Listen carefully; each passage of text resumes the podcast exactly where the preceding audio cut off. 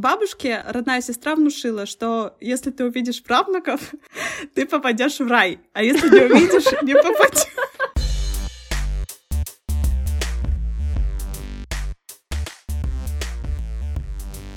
Всем привет! Меня зовут Любкевич Лилия. Меня зовут Артём Исаев. Это подкаст «Хьюстон, у нас ребёнок». Подкаст, в котором мы рассказываем о том, как родительство поменяло нашу жизнь, наши взгляды и вообще все поменяло. Подписывайтесь, ставьте лайки, ставьте улыбочки, сердца и объятия. Наш подкаст выходит каждые две недели по понедельникам. И теперь вы знаете, когда появится следующий выпуск. Ура! И будете сидеть у магнитолы в ожидании чудесных наших голосов. У нас с Артёмом есть общая дочь, благодаря которой мы и придумали этот подкаст. Её зовут Весна, и в день, когда выйдет этот выпуск, ей будет без одного дня два года. Но через три года ей будет... Она будет старше в полтора раза, а ее дядя будет... Мне кажется, мы пишем не подкаст, а учебник по математике. Сегодня необычный выпуск, потому что к нам пришел человек из дружественного подкаста. Человек, представьтесь. Вот это вот да! Я думала, вы хоть как-то скажете, что кто я. Всем привет! Меня зовут Катя, я художница по эффектам и дизайнерка. Я родилась в Беларуси, переехала сначала в Польшу, а потом в Британию. Собственно, здесь я и нахожусь. Работаю в команде над игрой Fable, если вам что-то это говорит. Я, я играл в первую часть, да, Курощуп. Молодец. И еще у меня есть подкаст «Фиаско», на который вы тоже можете подписаться. Он не про детей, а про некоторые фиаско в этой жизни. И поэтому ты сегодня здесь с нами. А сегодня здесь с вами, потому что я не только веселый человек, но еще друг семьи, и я друг Лили и Артёма. Итак, я Катя, художница, дизайнерка, друг семьи Любкевичи Исаевы, и еще я человек без детей, но пришла в подкаст с детём. Ой, в Британии, конечно, такие сервисы, наверное. В смысле? Ну, типа там «Дитё на час» для подкаста. Катя живет сейчас в Великобритании. Мы находимся сейчас в Санкт-Петербурге. Поэтому у нас как бы эфемерный мост, соединяющий регионы с дурной погодой. И я расскажу маленькую забавинку. У нас недавно был солнечный день в Петербурге. И мы куда-то уходили, и Весна забежала в комнату и сказала: надо выключить свет. Щелкнула выключателем, а свет включился. И она такая смотрела на потолок. И она потом еще раз щелкнула этим выключателем и такая: откуда свет? Что происходит? И начала хныкать: выключите свет. Это истинно питерский ребенок, мне кажется. Да, да. Именно, именно. И вот спустя десять минут записи мы перейдем к тому, какая же у нас сегодня тема. Давай тему. Наша приглашенная звезда Катя расскажет нам, как она относится к родительству и как родительство относится к ней. А еще, может быть, по ходу Катя нам задаст какие-нибудь веселые вопросы. Веселые картинки. Я же художница, я могу только веселые картинки задавать, вопросы нет. Как Катя относится к родительству и родительство относится к Кате? Звучит как хорошее название моей дипломной работы. Можно писать. Пишем, господа. Слушайте, ну я вам честно скажу, что у меня нету страха детей. Если кто-то ожидал, что я буду гость, который говорит: о нет, о нет, я боюсь детей, только не это. А вы такие: о, родительство, это круто. А потом я в конце выпуска: о, действительно круто, я пойду делать детей. Но нет, искренне могу сказать, что детей я не боюсь. У меня есть опыт в не то чтобы воспитании, но в таком базовом уходе за ребенком до трех лет, потому что у меня двоюродный брат. Я с ним провела все вот это вот начальное детство, когда ты можешь помыть ребенку э... жепь. Жепь. И я помню те времена, когда еще очень было популярно руками э, стирать вот эти все не пеленки, как это называется, ползунки. Да, потому что, ну, как-то вот машинка плохо стирала, у бабушки была какая-то типа жесткая машинка, которая, видимо, рукала эти вот ползунки, я не знаю, оскорбляла их, но лучше было стирать руками. А машинки от лукавого, и я как бы и на таких периодах была. А еще у меня есть а, племянник, и поэтому я тоже умею обращаться с детьми до пяти лет. Я могу расширить этот диапазон от трех до пяти. И лично мой страх никак не связан а, с самим ребенком, а связан только с самим собой. Первое, что я боюсь, это мир ужасно нестабилен, а в эмиграции я словила э, кое-какое депрессивное расстройство. И мне очень страшен этот факт, что я буду нести ответственность за кого-то, живое, настоящее. А когда я нестабильная, я за себя иногда не могу нести ответственность, потому что, ну, я выпадаю, я прям жестко выпадаю из реальности, когда мне прям тяжело. А еще у меня есть паспорт прекрасной страны-агрессора, который считается... Которая ничего не делает, но страна-агрессор, потому что... Просто потому что. И... Но в Польше это было очень ощутимо. В Польше мне было бы страшно рожать детей по причине запрета абортов, а еще потому что там все еще было непонятно, что будет с документами, даже если ты белорус. В Британии мне пока что страшно просто как факт, потому что я не вышла из своего состояния. И это вот такая типа общая причина, которая, можно даже сказать, как отмазка, но она у меня пока что работает. Вторая причина — это... Слушайте, я вам прям честно скажу, сколько моих молодых и прекрасных э, родителей вокруг меня не было, и какие бы они ни были умными, я заметила, что у всех меняются отношения между собой. И как бы есть конфликты, есть прям конфликты до разводов. Неважно, мне казалось, что это раньше в девяностых было популярно. Это люди остаются людьми всегда. И вот этот вот момент, плюс эмиграция, ну, короче, понимаете, у меня мир, катастрофа, взрыв, э, я лежу под мостом, и ребенок мой тоже под мостом со мной. Ну, как бы вместе веселее, но как бы нет. И это два таких страха, которые я как... Я не знаю, что с ними делать. Ну, а в целом все остальное мне не страшно. А если у тебя представление, вот что должно в твоей жизни быть выполнено, какой-то чек-лист, после которого такая, все, вот теперь я уже могу думать о зачатии? Если честно, я думала, что если бы я получила паспорт, мне было бы спокойнее. Паспорт Британии, допустим. Я бы чувствовала себя вот полноценным гражданином общества. И, наверное, это единственное, что... То есть только паспорт? Да, да, это все, что меня останавливает. Круто, у меня список, знаешь, требований побольше был в свое время. Было бы, когда ребенка записать, я бы, может быть, и родила. Ну, в целом, да, потому что, смотри, я жутко привязана к работе, к мужу, у меня все привязано, у меня полная зависимость от любого чиха-пыха в этой стране, ну, как бы я полечу обратно в Беларусь. Беларусь я не хочу, я не знаю, что меня там ждет. И как бы это так страшно и нестабильно, что... Это единственная пока причина, которая перекрывает все остальные. У меня нету страха физиологического, там... Я живу по принципу «дал бог зайку, даст и лужайку». Поэтому, ну и тем более, что мне ближе к тридцати, и было очень страшно забеременеть в шестнадцать, но когда ты в тридцать, не так страшно забеременеть.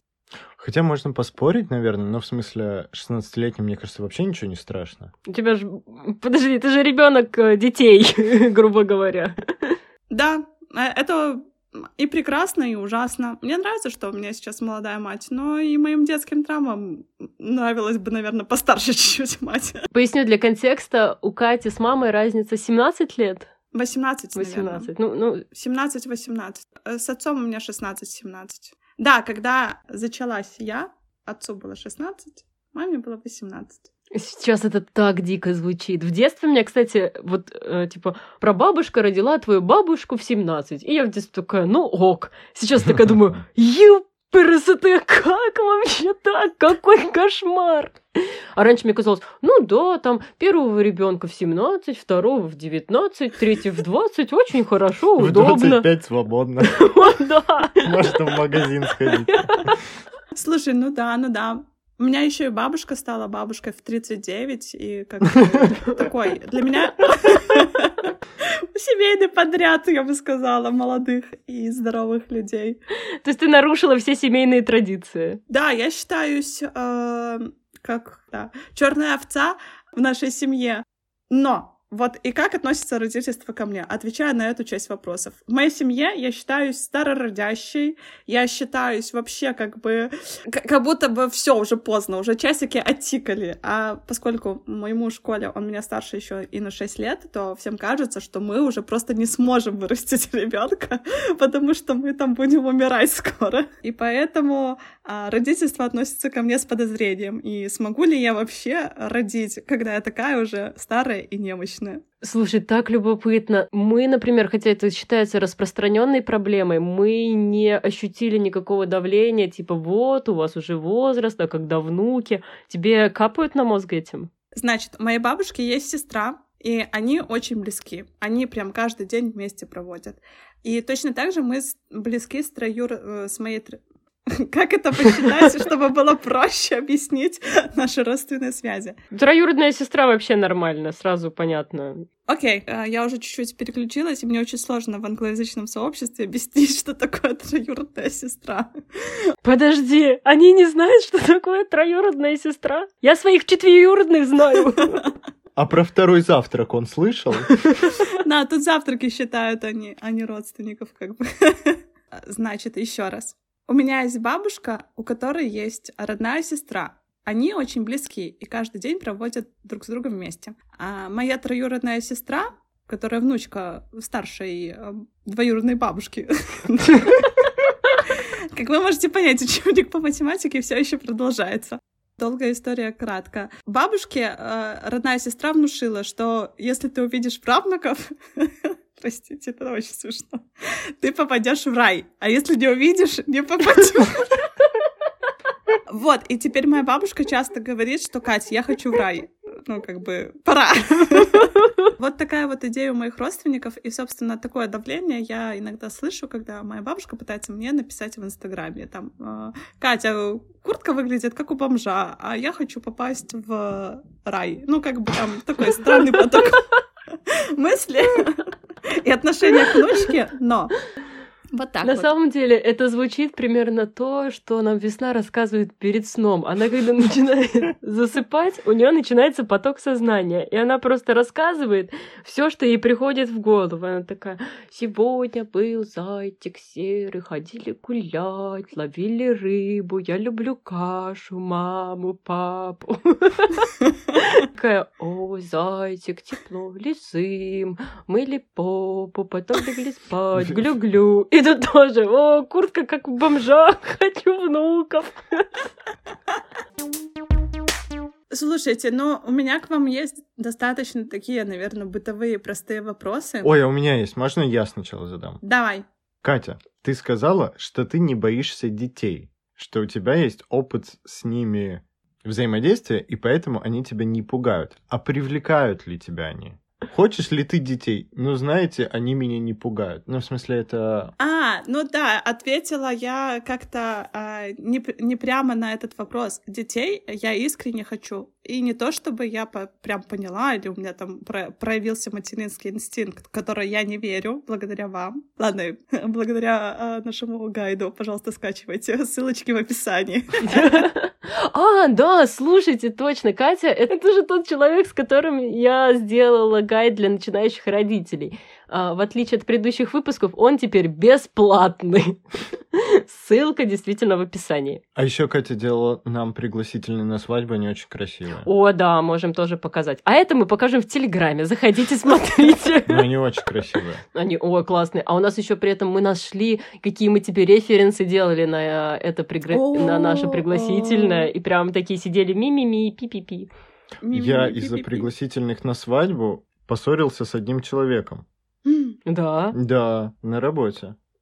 У нас был приглашенный дизайнер, и нам сказали, что типа можно дизайнеру скидывать любые задания, и он будет их выполнять. И, собственно, я ему скинул задание по промышленному дизайну. Нужно было разработать внешний вид пленки, который мы обклеим одну штуку. И он сделал говно говном. И я всем ходил по офису и говорил: смотрите, какое говно он сделал. Вот Катя вот такое сделала, типа, быстрее, чем он вот это говно сделал. А среди моих коллег оказался его очень близкий друг, и он обиделся. Возвращаемся к желанию детей. А, у тебя не включился материнский инстинкт, которого нет? Да, он у меня не включился, но я просто в какой-то момент осознала, что я хочу детей. Я не знаю, как это произошло. Я просто помню, что, наверное, год еще назад, и, может быть, даже полгода назад, для меня было это как страх и паника, и как бы мне нужно было себе привести пять пунктов, чтобы как бы за ребенка.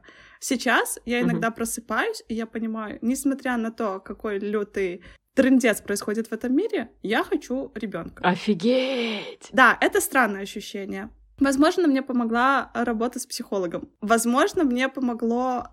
Кстати, Лиля, я хочу тебе сказать спасибо, потому что ты достаточно искренне пишешь вот в такой момент, когда в мире происходит лютый трындец. Как мне называть это слово и не сказать про... Кутерьма. Кутерьма. Окей, несмотря на кутерьму и войны, ты говоришь, что... Есть право на такую жизнь, на нормальную жизнь, на жизнь, которая все еще веселит тебя, на жизнь с ребенком. И это тоже очень сильно как-то меняет сознание. Ну, мне лично это тоже помогло поменять отношение, что, как я уже ныла про свою миграцию, о, бедная, несчастная, живу тут в Британии, страдаю, бо-бо-бо. Несмотря на все вот это, я понимаю, что даже если у меня появится сейчас ребенок, it's okay, ну, как бы... Я справлюсь, потому что я вроде бы этого хочу, и это нормально. И тут сказала Катя, у которой, оказывается, под ногой лежит смазка. Простите. Блин, я на нее наткнулась просто. Я хочу детей.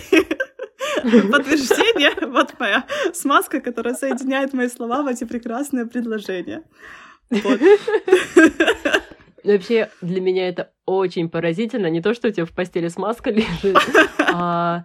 У меня же просто перед э, первым ребенком так и не возникло ощущение «я хочу детей», оно просто все закрутилось. То есть у меня были выполнены все пункты, по которым я такая «окей, мы попробуем завести». Потом я узнаю, что я беременна, и такая «ну, отступать некуда, позади тест на беременность». И потом уже просто в процессе беременности у меня уже возникла любовь к жизни внутри меня, и она постепенно вот разрастала, раз, разрасталась и превратилась в нежный цветок любви к весне. А вот прям желание детей у нас только Артём испытывал. А я недавно понял, почему. Я общался с коллегой, и мне коллега сказала, что ее мама часто обвиняла ее в трудностях в жизни. Что типа, ну вот, мы там живем не богаты, но это потому, что мы детей завели. Вот мы там... У меня там неудача на работе, но это потому, что вот я очень много времени на детей потратила. А я помню... То есть это мама говорила своей дочке. Да. А я помню, что мама мне всегда говорила вот все мое детство, типа, ох, вы такие замечательные были, вот бы я бы еще с вами посидела. Ох, как же было хорошо, когда я вот сидела с вами в декрете, возилась. Ох, я бы еще повозилась бы, были бы дети. И мне кажется, ну, типа, это такой прям настрой-настрой, что, а, ну дети, это значит что-то приятное, что с ними там интересно. Интересно. Так что, если вы хотите внуков, уже сейчас начинайте шептать вашим детям. Ну, моя мама, кстати, использовала эту технику, что она рассказывает мне про свою любовь, как она любит меня, и что когда у меня появится свой ребенок и я на него взгляну, то это будет что-то невероятное. Но! Я-то себя знаю, и, возможно, я словлю пострадовую депрессию. И поэтому мне очень нравилось, особенно, ну, мы же с Лилией общались очень плотно э, все эти год- года с ребенками и без ребенков. Вот, и мне нравится эта концепция, что... Я помню, я первое, что спросила, наверное, когда э, ты уже была в таком нормальном состоянии, что ты почувствовала, когда увидела своего ребенка. И Лиля очень честно ответила мне, что как бы не было такого ми-ми-ми и пи-пи-пи, а было просто «О, что-то интересное». И я наблюдаю со стороны вот этот процесс развития любви матери к ребенку, и это мне помогает тоже как бы понять, что не стоит от себя ожидать какого-то невероятного чувства сразу к детенышу. И это нормально, что любовь придет со временем. И это как бы тоже просто Наверное, потому что мне повезло наблюдать за Лилией и ее отношением с Весной, и то, как вы а, общаетесь. Я в восторге, кстати, офф-топ. Я в восторге от того, как Артём придумывает игры. Я много раз смотрю, вот минимально в телеграмчике, С, вот прям, когда там какие-то препятствия он даже строил, когда весна, весна была совсем маленькая. Я думаю, боже, кто бы мне такое придумывал? Какой отличный геймдизайнер, я хочу в такое играть. Слушай, очень прикольно было. Мы же вчера водили Весну на цирковое занятие, и там был момент, когда Весне построили вот такое препятствие, типа такого, по которому ее Артём гонял. И Артём ей говорит: Весна, тебя к этому готовили всю жизнь. Ползи, и Весна поползла. Боже. Надо записать выпуск про игры. Мне кажется, да, расскажите. Потому что у меня как раз-таки вопросы... Я поняла, что у меня вопросы не то, как вы там справлялись с родительством. У меня в основном технические mm-hmm. вопросы. Во-первых, как вы придумываете все эти игры? Про рыбок это вообще... Я просто сидела и думаю, господи, как Артём это придумал. Это же так гениально. Это же так интересно. Я не... У меня не было таких игр, наверное. Да. Ответ прост. Это все опыт из детства. Да, мама вырезала нам рыбок из, господи, как это назвать, бумажных оберток над, над консервами с рыбой. Там обычно рыба нарисована, ну там, знаете, килька, нет. Вот она это вырезала, цепляла скрепочку, да. Ой, господи. Да никто ж не знает, о какой игре мы сейчас говорим, да, и слушатели. Блин, Блин да, да, они такие... Точно. Ну, Артём придумал для Весны игру в рыбалку, и ее пересказывать — это очень тупо, это как, ну, картины пересказывать. Не, ну, техника там простая, типа... Заходите в Телеграм, все покажем. Как мы придумываем еще игр? Ну, вот первый... Это же следующий выпуск, вот ты сейчас все расскажешь, а в следующий раз ничего не расскажешь. Ну, классно, пришла Катя, задала вопрос, мы такие, слушайте дальше. Давай, давай еще говорим. Давай еще вопросы, да. Давай еще я тогда вам задам вопрос. О, расскажите мне, пожалуйста, про финансовую составляющую. Хоть я это все читала, и я знаю Лилины посты, но мне Мне сейчас очень сложно посчитать и прикинуть, сколько мне нужно финансов, чтобы прожить первые два-три года с ребенком. Потому что, извините, но у меня создалось впечатление, что как будто бы мне нужно ничего, кроме моей груди. И как эта штука называется, когда ты подвязываешь? Слинг. Слинг, вот, что кроме слинга и своей груди тебе, собственно, ничего не нужно. Но, скорее всего, что-то нужно.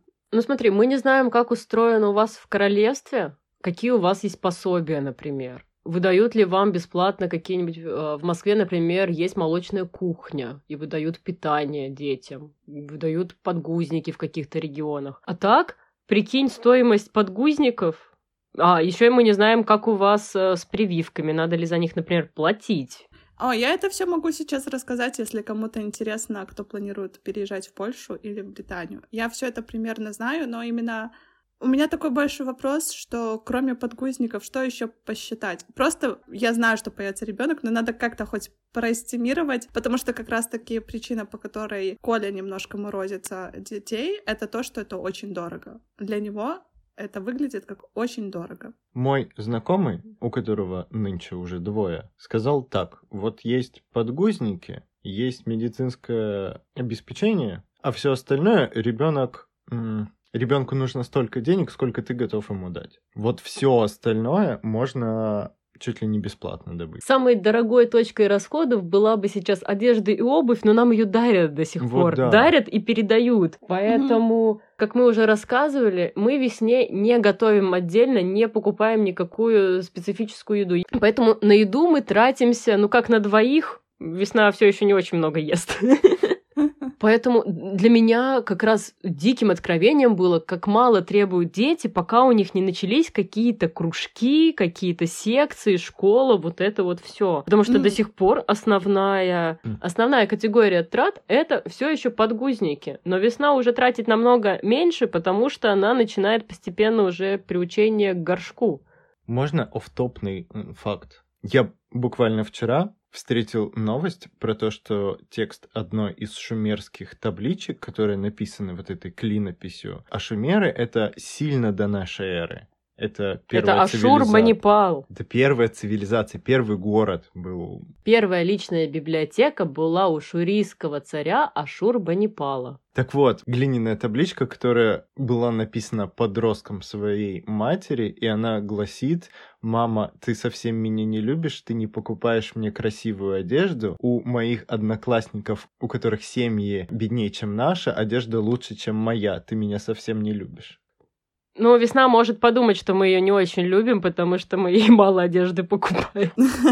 Мне кажется, она в таком возрасте общение это самое. Она важное, в таком что... возрасте, когда у нее три одинаковых майки с зайчиком, потому что она не хочет ничего носить, кроме майки с зайчиками. Ну, кстати, возвращаясь к теме трат на одежду, вот мы ей бы хватило три футболки. Все, ей больше вообще до сих пор не надо. Угу. Так вот, а, что еще? У Весны нет отдельной комнаты. Угу.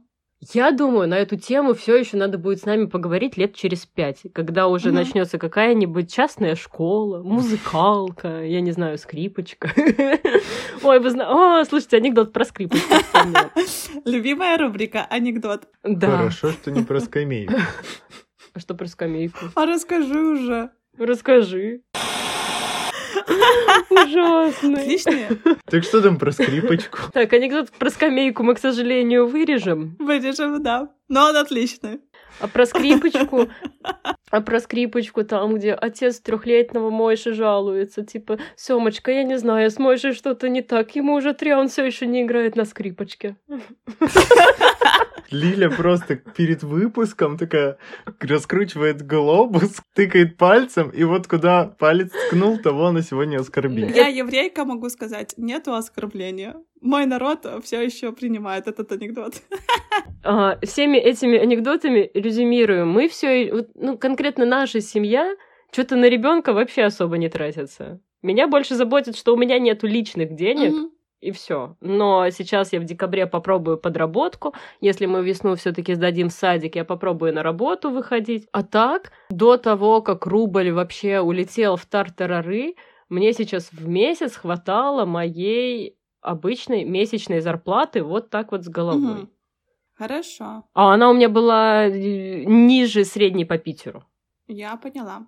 А в Британии просто такая система. Есть maternity leave, есть paternity leave. То есть для отца отдельно, для матери отдельно. Там разное количество месяцев. По-моему, у матери чуть-чуть больше, чем у отца. Там все еще меньше, чем год ты можешь уйти в декрет. Но как бы на двоих вы можете как-то нашкрябать этот год. И а, получается, что у отца сохраняется семьдесят процентов зарплаты, у матери тоже сохраняется семьдесят процентов зарплаты. Восхитительно. Да, и как бы финансово мы не, не очень переживаем именно насчет зарплат. Больше такое переживание, что тут же такая система, что ты должен сразу же откладывать на обучение ребенку, потому что все вот эти а, школы и не школы, они очень дорогие. И э, угу. Отправить его в Россию учиться.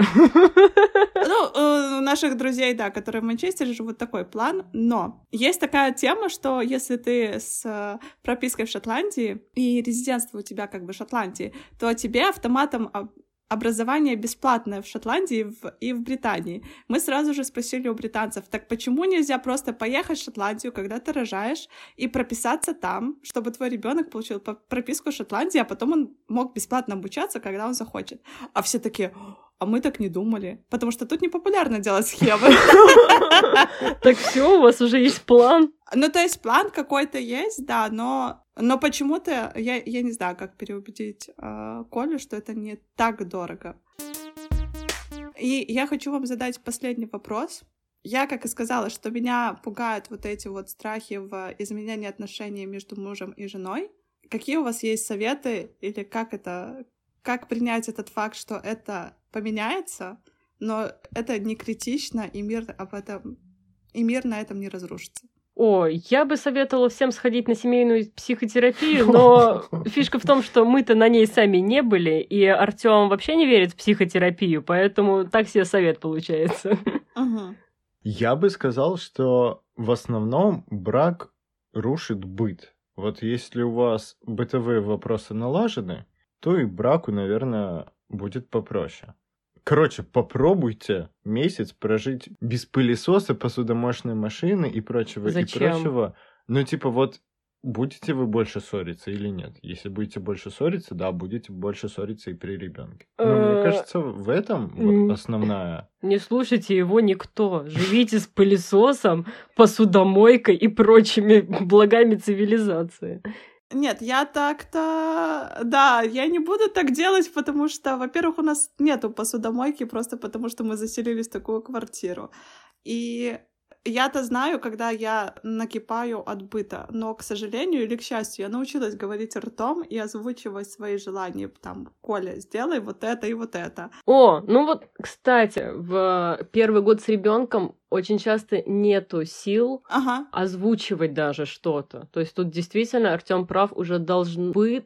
Чем лучше налажен быт в плане, что чем лучше распределены обязанности, тем меньше тот, кто будет больше ответственен за ребенка, будет напрягаться. Потому что когда под вечер ты уже очень-очень вымотана, у тебя может не быть сил корректно донести просьбу пораньше возвращаться с работы или там помыть пол или еще что-то сделать. Возможно, уже будет все такое накипевшее, что вот, вот не хватит. Ага, то есть ваш совет наладить просто заранее какое-то... Ну и, соответственно, молодым отцам знаете, что матери задалбываются гораздо больше, чем вы, поэтому по возможности перехватывайте какие-то э, бытовые вещи на себя. Перехватывайте все. Да, но мы как бы просто определили, что в любом случае Коля тоже пойдет в декрет по уходу ребенка, потому что, во-первых, он говорит, как это так, сидеть дома, и за это тебе платят, и еще ты играешься и веселишься. Я, конечно же, пойду. Это его... Удачи! Да, я тоже так считаю, но в целом это хороший позыв, и мне нравится эта концепция. И я знаю, что с бытом непроизвольно-произвольно, но как бы кокосов женского пола в нашей семье я обращаюсь получше, и я понимаю mm-hmm. с полувзгляда, что нужно сделать, поменять, убрать, заменить. И вот момент, когда отец больше с ребенком, а мать работает и приходит и делает какой-то быт, я понимаю. Но вот когда наоборот, меня это немножко пугает, что я знаю свой характер, я иногда могу вспылить просто потому, что мне будет сложно говорить ртом очень много. И вот, я, вот эта вот идея, как настроить, это, конечно... Хорошая идея про то, чтобы заранее как-то договориться и научиться жить без объяснения, почему нужно делать. Мне, мне кажется, вот у Лили же есть этот а, список, что нужно сделать за неделю. Вот это, наверное, утащу. А что сделать за неделю? У меня есть список, что надо обсудить до рождения, а что сделать за неделю, я не знаю. Нет, нет, я помню, что в твоем полежурнале, я помню, что иногда подсматривала, что у тебя есть там поменять постельное, убрать хлоток. Вот такое, наверное, да.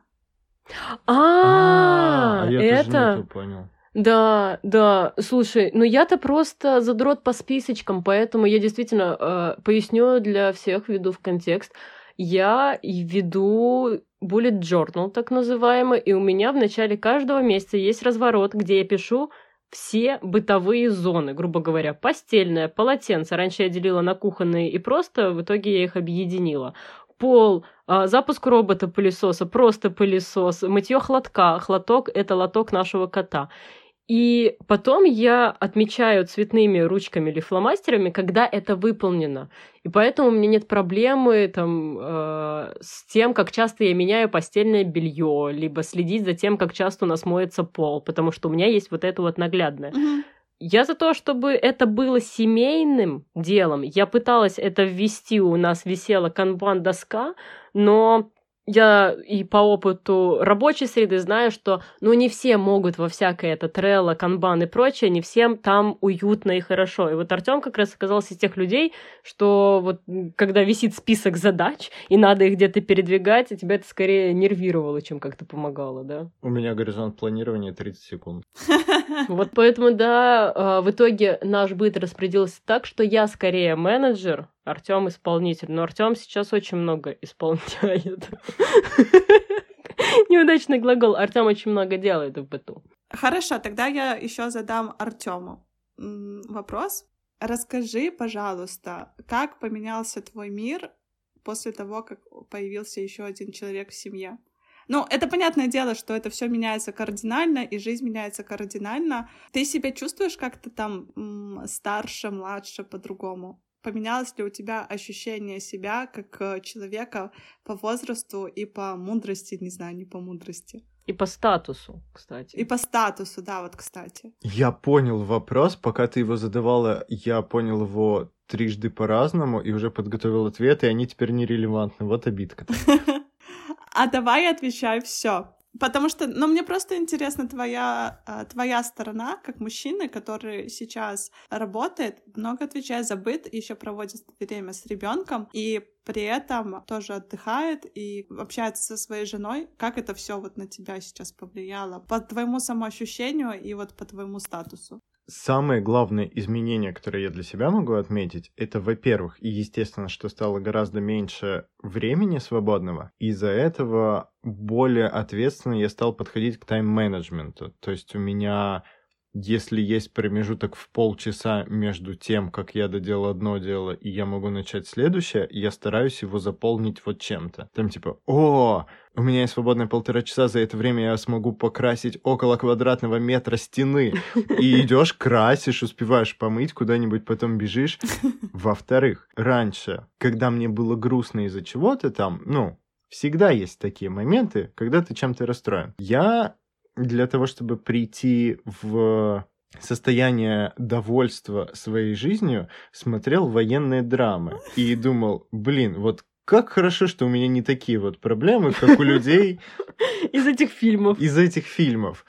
Там же это очень распространенный троп в военных драмах, что люди лежат в окопах и такие, эх, вот бы сейчас просто посидеть там на зеленой травке, поесть яблоко, да махорки покурить. И это как-то меня приводило в чувство, что типа, м-м, как все замечательно-то в жизни. А сейчас, когда мне грустно, я могу просто подумать, блин, зато у меня такая замечательная семья, такая дочка маленькая, лапонька. И я достаточно быстро этими мыслями прихожу в себя. Это к вопросу о том, как поменялось самоощущение, что ли. А насчет статуса, ребенок ставит жирную точку невозврата в браке, но в смысле... Э... О, это, знаешь, ты, вы что будете делать парную тату? Ну это же такая ответственность. Что? Ребенка завели и разводитесь? Ну, понятно, бывает. Ну, я, в принципе, всегда был очень настроен на длительные отношения. Я помню, как я сильно расстроился, когда расстался с первой девушкой, потому что у меня было ощущение, что вот, ну, типа, если завел девушку, это вот до конца жизни, типа, все. И для меня вот просто изменился статус отношений с Лилей в том плане, что я их воспринимаю как это все отношения до конца жизни, больше вот... Вот бедный ты. Никаких. Сама ты сожжена. Вот так и будет до конца жизни. Это с позитивной коннотацией? Ну да, что типа все можно успокоиться, в спортзал не ходить. Вот, наверное, вот как-то так. Ага. Спасибо. У меня просто, кстати, есть страх, что Коля, ну, как бы, статистически и так понятно, что он умрет раньше, чем я, потому что он старше, и он мужчина. И вот иногда я знаю, что у Коли есть этот гнет, что детей можно бы и пораньше было завести, потому что он потом совсем будет старенький, у него спина заболит, когда он будет вставать. Но это как раз-таки из этих страхов и как родительство к нам относится, о том, что родственники говорят, что мы... Слушай, я так рада, что мы завели Весну в том возрасте, в котором ее завели, потому что более молодая версия меня не могла бы так спокойно и со смехом относиться ко всем выкидонам Весны. Я думала о том, что у нас просто слишком идеальный ребенок, поэтому я с ней не ругаюсь, а потом я поняла, что я просто очень хорошо знаю особенности возраста детей, и то, что она, например, на стенах рисует, меня вообще не колышет. И из-за того, что меня не колышет, она очень легко останавливается и перестала рисовать на стенах. И я понимаю, что я в восемнадцать, и я даже в двадцать пять не реагировала бы спокойно на все, что делает Весна. Я бы ругалась с ней, я бы злилась, я бы расстраивалась, а вот в силу возраста и опыта... Уважаемые слушатели, которые спокойно восприняли историю Кати про внучку сестры бабушки... Когда мы рассказали всем, что у нас будет ребенок, мне мой свояк написал: «Артём, качай спину». Я тогда подумал: блин, ну надо бы, наверное. Так вот, если у вас близится ребенок, качайте, качайте спину. Наша, слава богу, миниатюрная. И то периодически я отлеживаюсь после того, как я ее неудачно возьму. Это очень классный совет, я вам могу сказать. И я вот прям сейчас пойду и расскажу его Коле, потому что это прям, мне кажется, решающей точкой будет про то, как мы будем планировать детей. Когда он почувствует, что спина накачана, тогда и будут дети. Все, получаете паспорт, накачивайте спину и вперед. Слушай, я точно уверена, что я рожу раньше, чем через пять лет. Да ну его, я все-таки хочу успеть вагон до тридцати пяти. Вот что с нами делает упущенный вагон до тридцати. Я думаю, мы все можем на этом прощаться и говорить ласковые добрые слова. Весна? Да, весна, прощайся ты.